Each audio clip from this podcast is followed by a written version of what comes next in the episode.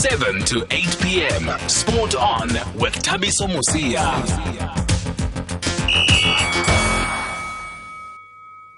Grant Wahl, who has so tragically passed away out here in Doha, was more than a colleague of ours in the press box. He was an inspiration. I'd known Grant since France 98, and uh, we'd always been friends. We'd always swapped ideas, swapped stories, swapped information, and as Grant did with so many journalists in the in the press box, he was so liked as a person. Just he was just fantastic company. But he, he was this inspiration. You looked at the uh, the work he did with Sports Illustrated initially, and subsequently with his work for Substack, his work um, as reporting and as a pundit on television, and also his fantastic podcast, and his knowledge of football, soccer as he used to call it, which I I've wound him up about probably about three times out here in, Doha so far. We had three or four really long conversations, just sort of catching up, and you know his passion for for the game, for America, for his great country, which he loved so much, becoming a major soccer nation, as he called it, and his pride looking forward to the uh, you know the World Cup in, in four years' time, which you know, he was one of the pioneers who, who, who set that on its way. And his book, amazing book on uh, David Beckham, the Beckham experiment on Beckham's time in LA, was just groundbreaking. It was it was incredible. So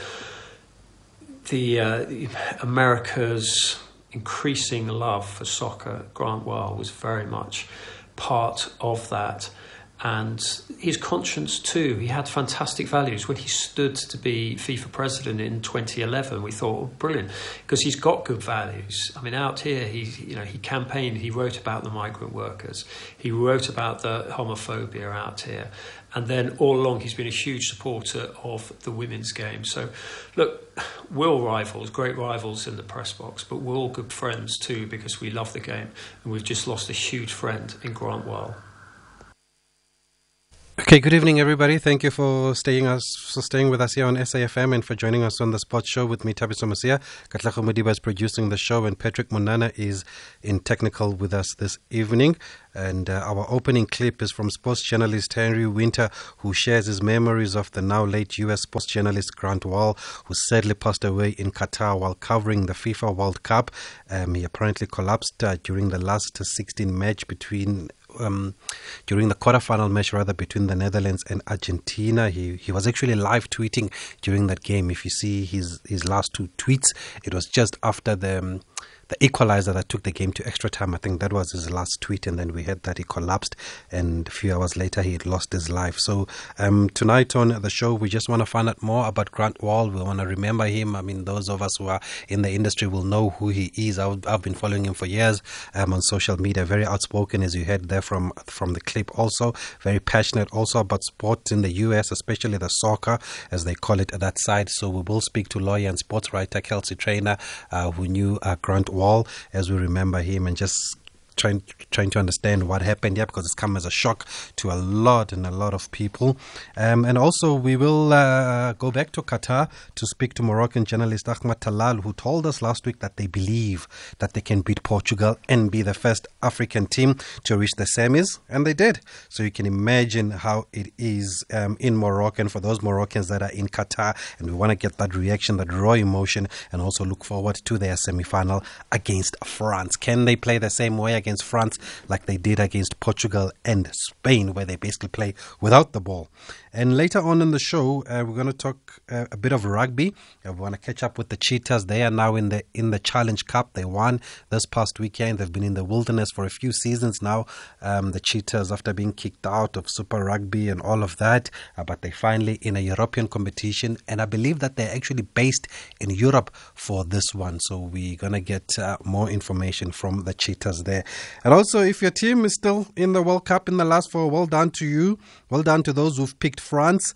Um, France are still there defending champions. I thought it would be very, very hard for them to defend um, to defend a World Cup. Uh, but I did say Croatia was too good a shot at 50 to 1 not to take a bet if you were betting men, and I hope you guys did.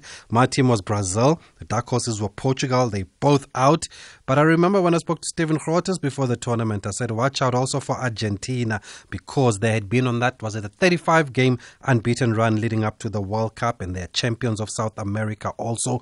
But after watching them lose to.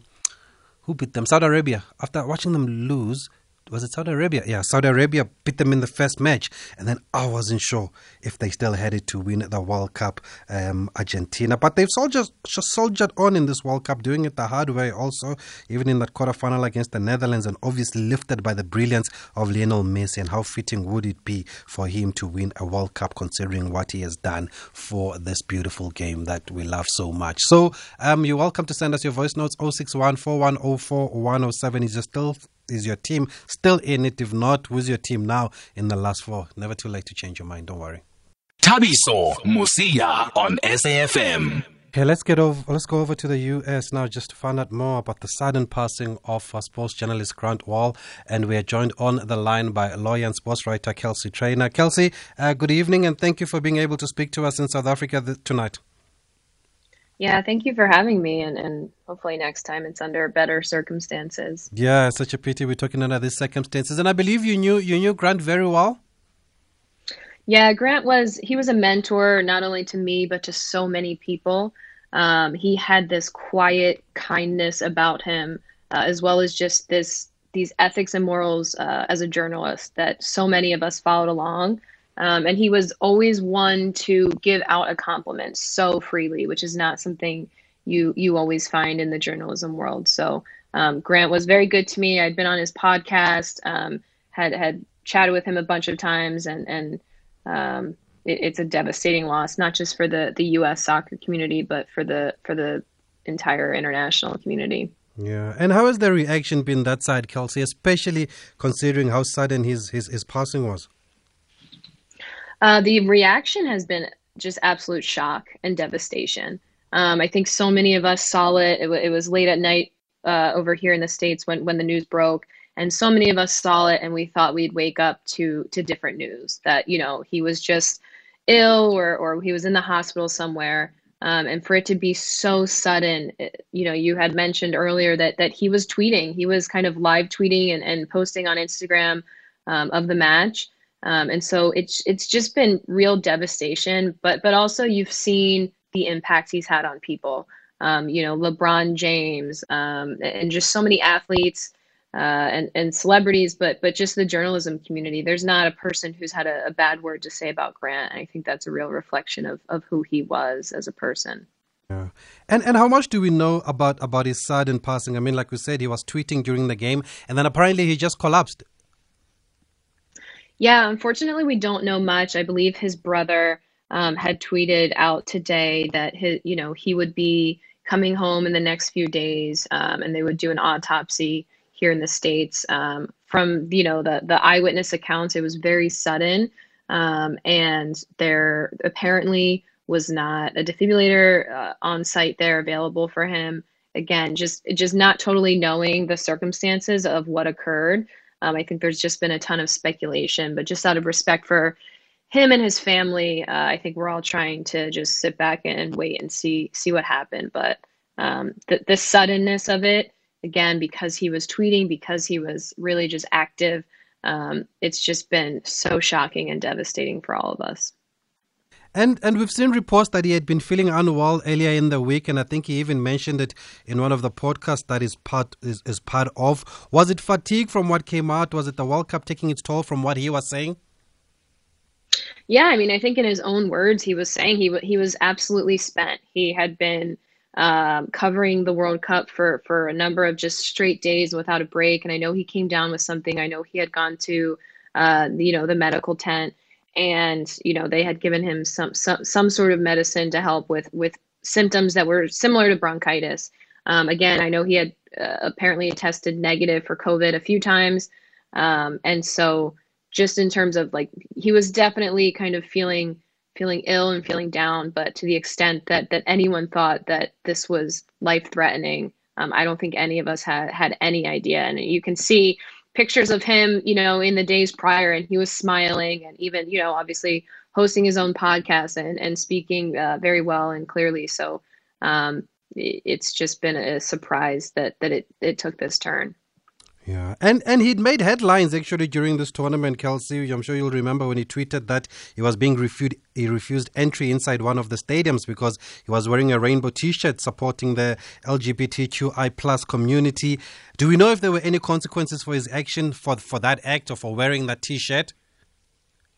I know for that specific act, he was detained. I believe it was for about 30 minutes or so, and his phone was taken. I think eventually um, someone came and, and, and kind of let him go and let him out. Uh, Grant was always an advocate uh, for people who maybe didn't have a voice or, or their voice wasn't able to be heard. Um, and as recently as the day before uh, he passed away, he was publishing articles talking about uh, the very tragic deaths uh, recently of, of migrant workers um, over there building the stadium. So I think, you know, Grant he lived out every single day talking about this stuff that was hard uh, and that maybe not not very many journalists would, would tap into just for a number of different reasons. But he didn't shy away from those hard conversations. And while being a journalist and looking into um, looking into things he also was an advocate. And and you saw that by him you know wearing that that rainbow shirt into the stadium and I guess that's also part of the reason why he seemed to have such uh, received such great admiration from his colleagues. Uh, like we've seen the messages of support, like you've mentioned.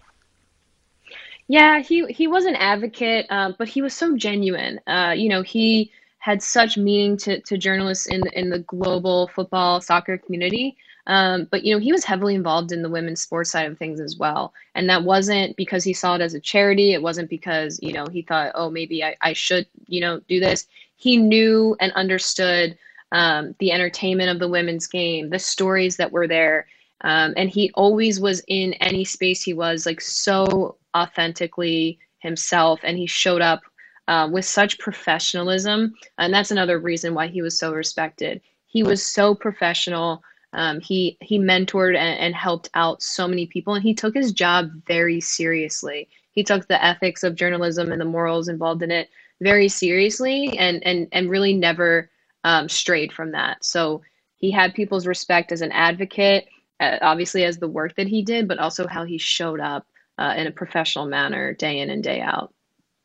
And and I'm sure I mean you've seen the reaction also on, on social media. There's been a lot of talk that his death should be investigated. Is that the same feeling in the US and, and from his family? Yeah, I think to some extent. I know his brother, uh, right after it happened, posted a video, um, you know, alleging that there might have been foul play involved. Um, he had since tweeted that he was very emotional. He knew Grant had been having death threats while over there, um, and that you know he doesn't really take any of that back, but but obviously is waiting to really just hear what happened and the health issues and and, and what actually played a part in in that with Grant. So um, I think to the extent that people's initial reactions were potentially suspecting foul play, um, and re- who really knows? But at this point, the focus in the U.S. has really been about honoring Grant, making sure that his wife and his family feel loved and cared for, um, and, and, letting the uh, you know letting government officials be able to do their job and get Grant and his body home so that it can be uh, looked into and investigated. Okay, for those who are just joining us, we've just crossed over to the US. We're speaking to Kelsey Trainor, who's a lawyer and a sports writer. We're just remembering sports journalist Grant Wahl, who passed away um, suddenly in Qatar. I mean, he was covering a match and then he collapsed, and it was and, and that was basically it. And I had been following him on social media for years now. And as Kelsey was saying, I mean, he's been an advocate uh, for women's sports, women's football. Um, he stood up for a lot of causes also, and I think he also gave just f- football or soccer in the US, as they call it, a huge profile profile on social media, and he seemed to be the go to guy. We're going to wrap up our conversation after this short break, and we'll also hear from a Spanish journalist Guillem Balague, who also shared his memories of um, his housemate actually in Qatar, uh, Grant Wahl. Thabiso Mosia on SAFM. How do you reflect on those events of, of Friday night now? How did they play out from where you were so he told me on the Friday morning he was he had he had a longer sleep than usual. Uh, he was clearly tired. I think it gets to a point where we've been working every single day. Uh, in fact, I arrived Thursday night. It was two o'clock in the morning from from Spain, and um, and he was on on his computer talking to his subscribers. And I went to bed, and he was still doing that. And then he told me that he had been to hospital because uh, we'd known since he arrived that he, he didn't feel well. Was given, given three days of antibiotics, and um, but he wasn't still well, so he had gone back. He thought, or they thought, not sure about that, that it was bronchitis. But we walked, you know, fast in our pace and on the stadium, and there was, you know, there was no signs of anything, of anything. Um, and then when he collapsed, James Horncastle was, who was in the same table as him, but on the other side and had moved away from it, just said, Grant has just collapsed, and I got close, and uh, yeah. So I, see, I saw a lot of people around him trying to revive him, and um, and then after 20 minutes or so, they, they took him away. What does it be? Okay, that was his housemate in Qatar. I mean, unbelievable story here. Guillem Balague, uh, who was speaking to Amanda Davies on, on, on CNN. Kelsey, as we wrap up our conversation now, um, you mentioned earlier on LeBron James, actually. I, I remember that. Um, I remember that there was, um, we, we got that cover here in South Africa probably still when was that in the early 2000s when when there was a cover of LeBron James and I think the headline was this is the best um, high school basketball player that I have seen in my career. And it was Grant that actually did that cover. I mean, it could have gone pear shaped if LeBron didn't achieve what is achieved in the game. But at the same time, look at what LeBron has done now. What does this say about Grant then that he could pick up a LeBron James when he was still in high school? Yeah, I mean, it, it's pretty much says everything. You know, Grant was was at Sports Illustrated, and he was involved in so many of the the historic moments that that we've seen in sports. Um, and then eventually he shifted over uh, to really focus on soccer, and was part of the reason that you know soccer in the United States became as big as it is. I saw a quote somewhere saying that um, you know Grant's name and, and imprint is on all of soccer in the United mm. States. And and there's really nothing truer than that. Um, and and yeah, I mean, you saw he with LeBron James, like he he absolutely did it all. Um, and he was able to pivot in so many different ways. And again, I think I think the most important thing uh, that that I'm going to remember is just the outpouring of love and the people that he impacted and affected. And if you look at what people are saying, it's it's all the same thing. It was a kindness. It was a quiet kindness, um, and it was just the interest to help other people in this space, um, as in the journalism community and the sports community, um, that that Grant just did so effortlessly. Uh, I think it's something we can all try to mimic. And even at his place of work, I mean, he wasn't shy um, to, to to say how he felt because apparently that's how he was. He, he parted ways with Sports Illustrated because he had been uh, f- fighting against pay cuts. Exactly. I mean, he he did the hard things. Um, he didn't shy away from them. I mean, so many of us at times, you know, we see stuff happening, but we take a step back, right? Because it's like, how will this affect us and our lives? And Grant did all of those things knowing that it could impact him and his life and his ability to make money. And he did it anyway because he knew it was the right thing to do and he knew what he was fighting for. Um, and he did that in, in so many more areas than just at Sports Illustrated. Okay, may your soul rest in peace and condolences to his family and, and close associates there. Thanks for being able to take our call tonight in South Africa, Kelsey, and condolences to you too. Thank you so much. Thank you, um, Kelsey Trainor, lawyer, and sports writer. Uh, also very passionate about sports and women's sports also. Uh, you can also follow her on social media. Really, really terrible story here about uh, Grant Wahl. And I think, th- like I said, those of us in the industry will know him very well because you, you, you kind of get these tweets that come up on the same timeline as yours if you have the same interest and you like similar things. And Grant was one of those until I started following him, and he was very vocal, very passionate also. And it's just sad that um, he had to lose his life in Qatar during a FIFA World Cup. And once again, our condolences.